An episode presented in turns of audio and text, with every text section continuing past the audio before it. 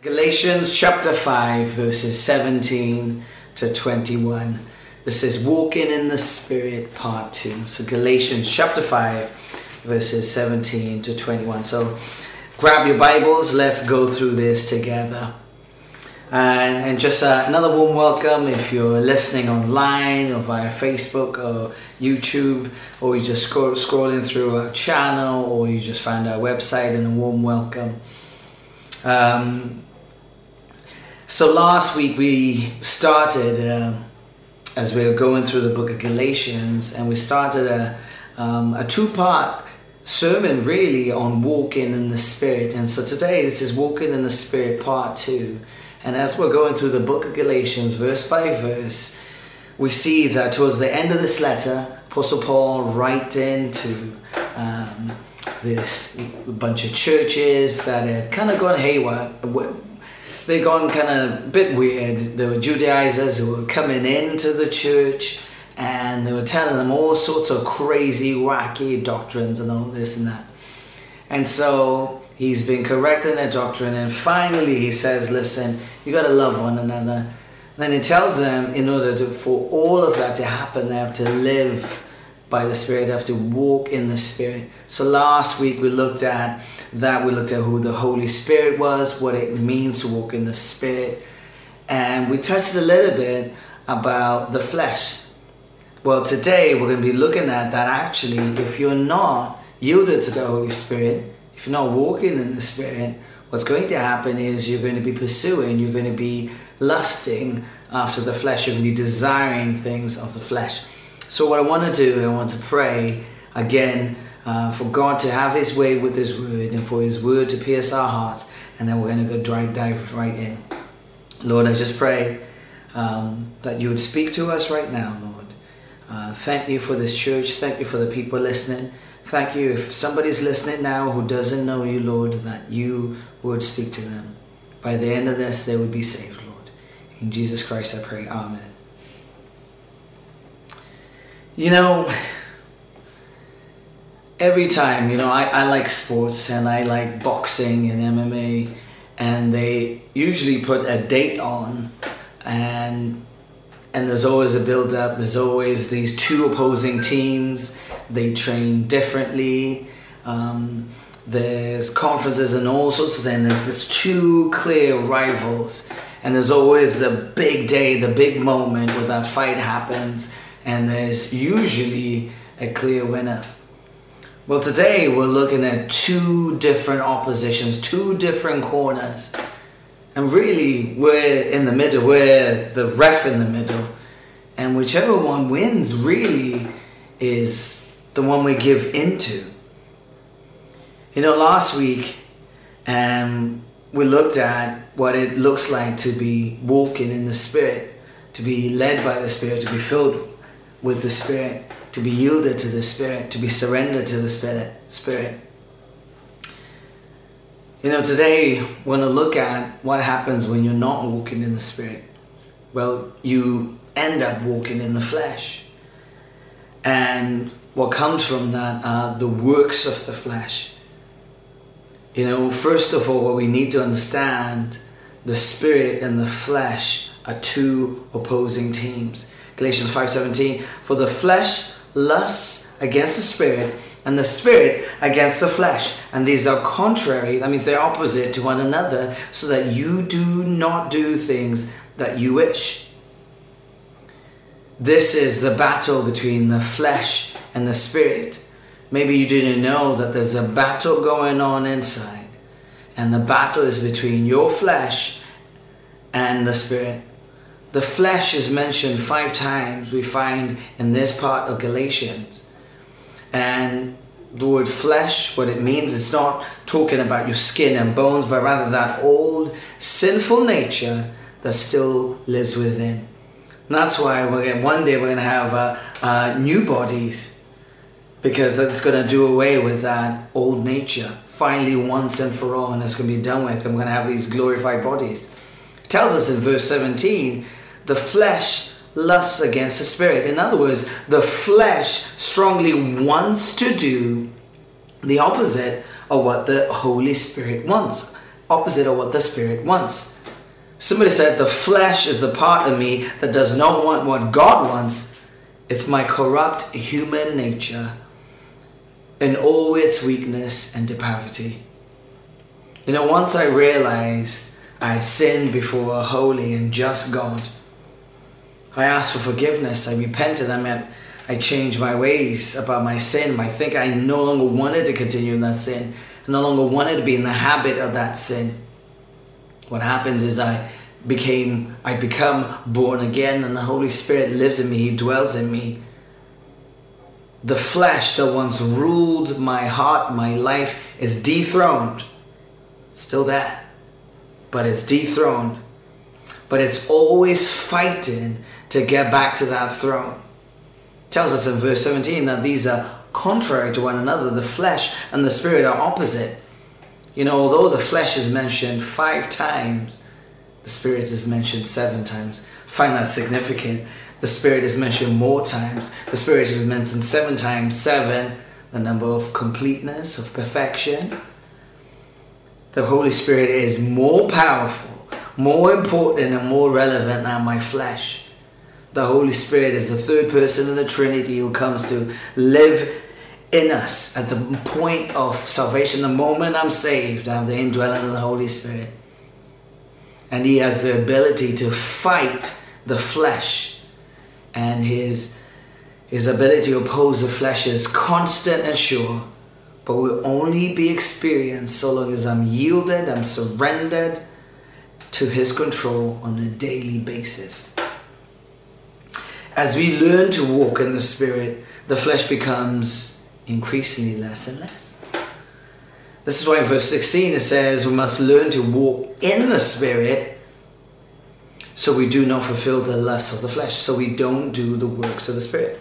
Charles Swindoll said this. The phrase "walk by the Spirit" in verse five, in Galatians five sixteen is another way of saying live by the Spirit or let your conduct, let your behavior be directed by the Spirit.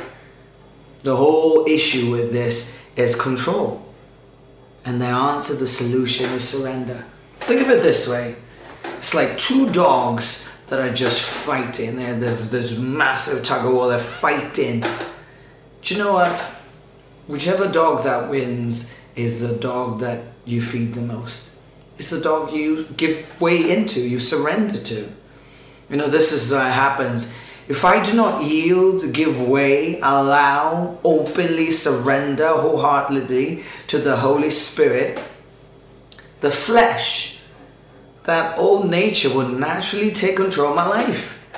So much so that, in other words, well, other way it says that you do not do the things that you wish. I start now the things I wanted to do, pursuing righteousness, doing all these good deeds. I don't want to do now something happens. In other words, we do not do good things we ought to do, and in our best moments, we like to do. What we would like to do in our best moments, we end up not doing it. So the answer to the solution to this, the answer is surrender, is complete submission to the Holy Spirit. That's why verse 18 says, But if you're led by the Spirit, you're not under the law, it is spirit dependentness, not human effortness. If that's even a word, I'm making it up. We need to be spirit dependent, not human dependent. You know, the answer to the problem of the flesh is not found in the law. It's not found in human effort to keep the law. It's not found in an outer influence of human will, human strength, or human power, or trying harder. The will of God is fulfilled through the influence of the Holy Spirit.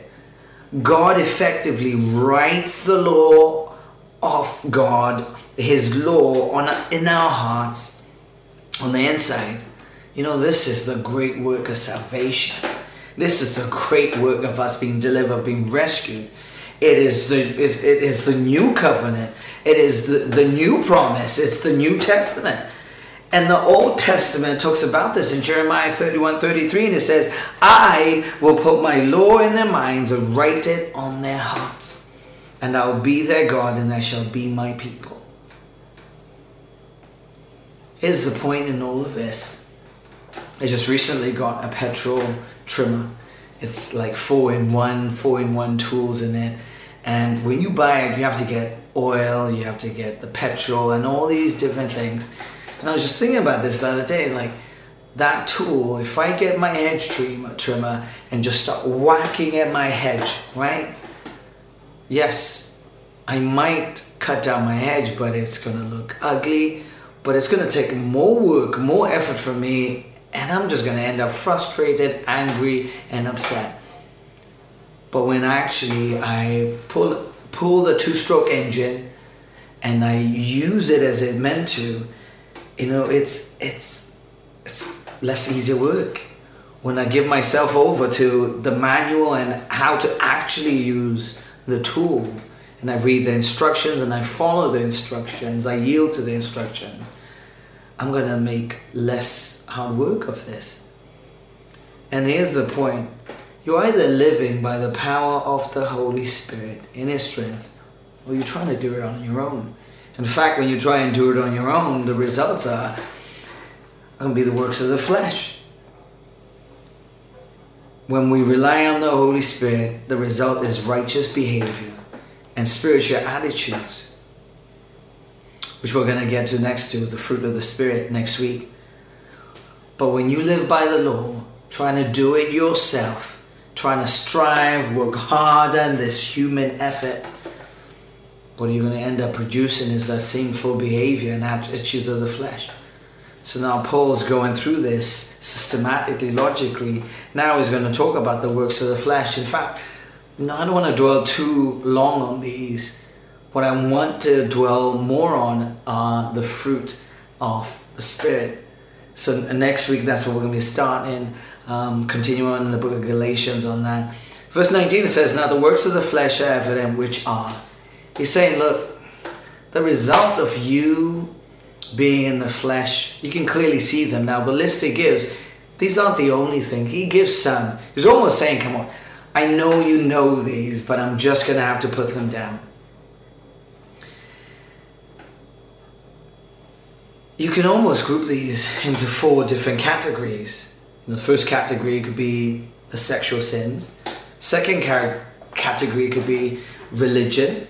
Third, society. And the fourth, to do with drink.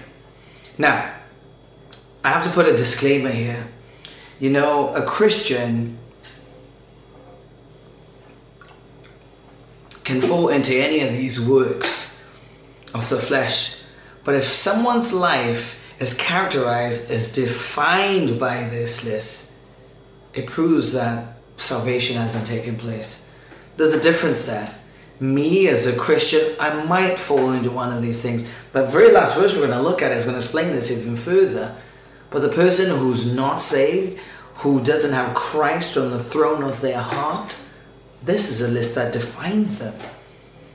So let's break this down the works of the flesh. Let's start with the first category sexual sins. It says adultery, fornication, uncleanness, and lewdness. You know, adultery is where we get the word in the Greek is porneia.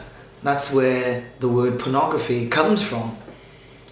You know, it's cheating on your husband or wife. In fact, Matthew 5.18 actually says, the Bible tells us, it says, if you lust after a woman, you've committed adultery. So that second look, that look of lust there, Bible says, you, you've, you've committed adultery. But, but I'm single. Hey, one day you might be married, you're cheating on your future husband or wife. But it, it, it, no, there is no excuse. And here's the point here. A lot of times we confuse love and lust. Have you noticed the similarity between the two? Both start with L. They're both four letter words. Love, lust. And in our culture, there are a lot of dating shows and all kinds of things, and they tell people, I am in love with someone, or I've fallen in love, or I've fallen out of love. Now, I think the love that they're talking about is a self centered love. In fact, it's lust. They've fallen out of lust with someone, they've fallen in lust with someone. So he talks about uh, adultery, talks about fornication, not being pure before marriage, we live in a culture where it's okay to move in and sleep with someone who is not your husband or wife, and it's accepted. It's kind of seen as the norm. The Bible always has said that there's certain things that are for the marriage bed. Clearly, it's in Scripture. And so Paul's saying, look, these are a result of the works of the flesh.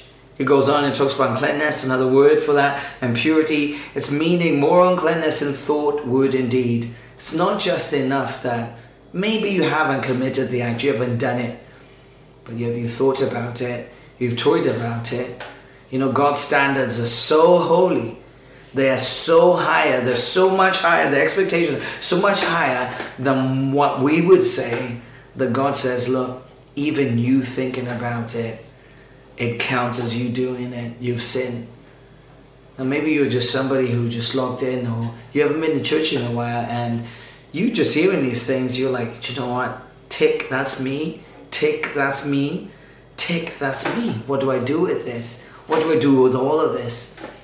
Bible tells us that those who are still in their sin, they stand condemned already. They, there's a sentence. But tells us, the Bible tells us in John 3.16, For God so loved the world that he gave his only begotten Son, that whoever believes in him shall not perish, but have everlasting life. So here's the point. If you believe that Jesus Christ died on the cross for your sins, first of all, you realize, like, look, do you know what? I'm a sinner. I've been sinning, I've been doing the wrong thing. I've sinned against the Holy God. That there's good news that Jesus Christ made a way so you can have a new relationship with God, a brand new, total, 100% relationship with God, and that your sins are forgiven. And perhaps maybe you're listening to this, and in your mind you're like, I want that. You know, God can hear you.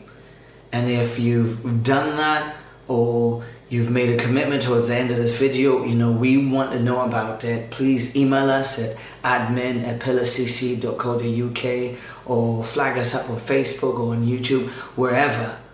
You know, we want to connect with you. We want to know um, when you make the commitment and we want to help you in as much as we can. So he talks about uncleanness, talks about lewdness. You know, it's just that lack of shame. You know, the watershed, it used to be there was nothing that was kind of impure before nine, but that's out the window. There are all kind of crazy shows that just show off all kinds of walks and all kinds of parades and all kinds of things. It's that shamelessness is gone. It's been replaced with a pride that I am prideful of my sin, I am of my lust. I'm prideful of what I'm doing. And in fact, I want you to give me a badge of honor. I want you to publicly say that I'm doing a good job. You know, that is the last mark of society, isn't it? When our conscience, you know, our conscience there comes from a Latin word meaning with knowledge, where we have the knowledge to know that what we're doing is immoral, or it's not right, but yet we still continue to do it. What happens is our conscience becomes deadened, it doesn't work properly. In fact, it's insensitive and it doesn't work anymore. We no longer know that, you know what, that's shameful, that's not right. What I'm doing is wrong. We no longer are sensitive to it. Lewdness is this excessive sensual behavior, lack of restraint, and no restraint you're going for it. So the second section is talking about religion. It says in verse 20, idolatry and sorcery. You know, idolatry is anything we put before God, whether it's worshipping a false image or a false God. Even good things can be idols. But here's what's interesting sorcery. Now, when we think of this, we're thinking of potions and kind of spells and kind of things. But here's what's interesting if you have a different Bible translation, it'll say witchcraft. You know, this would also, under all of this sorcery, it would things like conjuring up spirits to produce some kind of result, people who read palms and fortune tellers. And it also includes the area of recreational drugs. How, how can we justify? How do we know? Well, the Greek word is the word pharmakeia, where we get the word pharmacy, pharmaceutical. And John MacArthur said this that in the back in the days, in those pagan days where there was that sorcery, there was a lot of drugs. It was a drug induced spells and sorcery and witch doctory that was going on at the same time. You know, America has a huge problem in the legalizing of marijuana and, and it's a it's a big business you know, even worse in America and in the UK, uh, a lot of people are addicted to prescription drugs. In the sense that this is this is from a survey that was submitted to the NHS. It said one in four people are taking, and I quote, addictive prescription medicines such as antidepressants, sleeping pills, and opioid painkillers and a lot more people are becoming so dependent on these. Paul goes on and he says, you know, these all these things are works of the flesh. Then he goes to a third category and says, when it comes to society, and he says, it, it says hatred. You know, this is strong feelings of you really are hostile towards someone towards an individual or group of people, you know, and you're not even willing to work it out. You hang on to that anger and you allow bitterness to grow in your heart. You know, hate equals murder, the Bible tells us. That if you hate your brother, you've committed murder. It's the same as killing them. It goes on and talks about contentions, well, strife, discord, divisions. But it normally starts with that hate, isn't it? You hold on to it, and sooner or later you see that person and divide. And this is what happens sadly in churches. This is what happens in society. Neighbors, brothers, sisters who haven't talked to each other for, for years. And it starts with a disagreement, and somebody holds on to that hate. Talks about jealousies, wanting what other people have always going to have somebody with more. You're always going to have that. Somebody is going to be better than you. They're going to have a better car. They're going to have better, you name it. And being content is such a weapon, such a such a secret that you can use, especially against feeling like this. J.C. Penney was known, you know, he had more money than he could spend, more money than sense, but he always said, just one more dollar. Just one more. Just one more. It was the pursuit of money, the pursuit of this happiness. Outbursts of wrath, fits of anger, bursts of anger. Do you know, I just I just went upstairs. Now all my clothes they're they're folded in categories. So you have the long sleeves, you have the polo shirts, you have the shirts. And my children were playing in our bedroom and I just went in and all the clothes are everywhere and it was their bedtime. I wanted to wake them up. Like, you are going to fold, I don't care if you're two or six, you're going to fold those clothes back up. And I realized, you know what, this is a lot of anger. I need to calm right down. I need to calm right down. It's not the right way. I'll get them in the morning. I'll have them in the morning. But, you know, outbursts of wrath. You know, you look at videos of road rage where somebody just completely loses it because somebody cut them up or the Sunday driver is, is driving really, they're driving to the speed limit, but the driver is so slow and somebody gets so angry they just burst out. They just burst there, they're not even in control. It's almost as if that anger has taken control of the, and they're almost watching thinking, am I really doing this? I don't know if you ever had that moment where you're that angry, you're almost watching yourself um, do whatever you're doing. It says all those things are works of the flesh selfish ambitions. You know, at the end of the day, with all this list, it's, it's just trying to please self. It's not even other centered, it's self centered. It's self centeredness. It's only thinking about you. Dissensions, it talks about disagreements that lead to a split. It's the result of self-centered people because they only think about themselves. They don't care about anyone else. So guess what? They're going to end up walking away or people walking away from them. Heresies, teaching that is against the opposite of the word of God. We are being hit every single day from the media, from TV, whatever you watch. It's it, it's it's it's speaking a different Bible. It's speaking a different teaching. You know, we got to be careful what we let our children watch. You know, it might seem innocent, but you know what? It's slowly influencing them.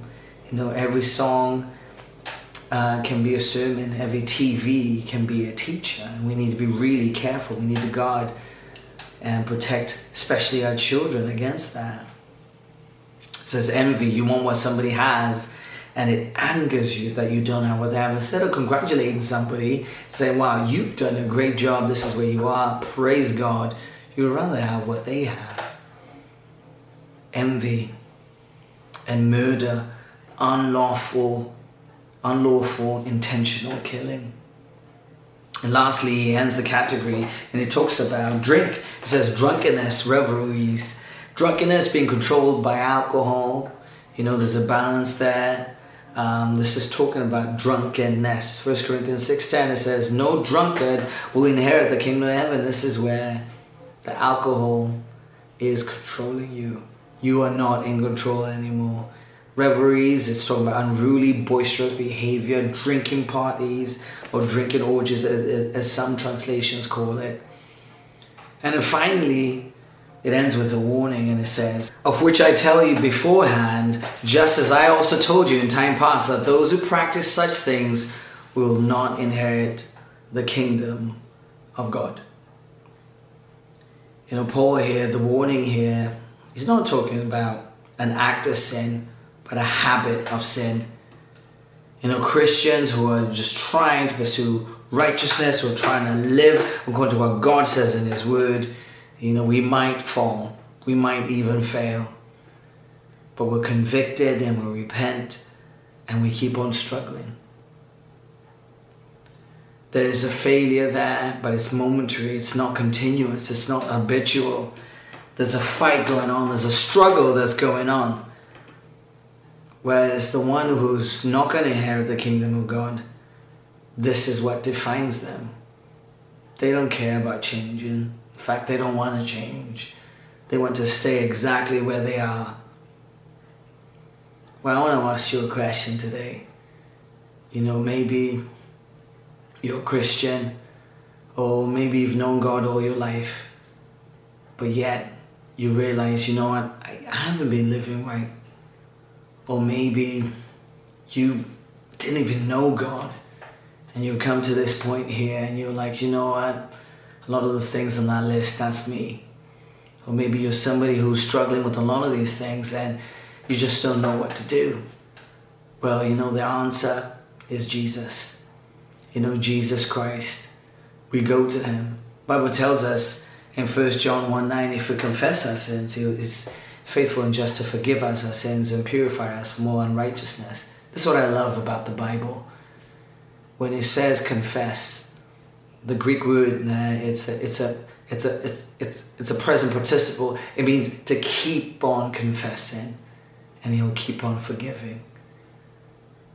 You know, it's, it gives me hope when I realize, you know what, I still struggle with this. I still, I fail at this but yet the righteous man, the righteous person will keep getting up.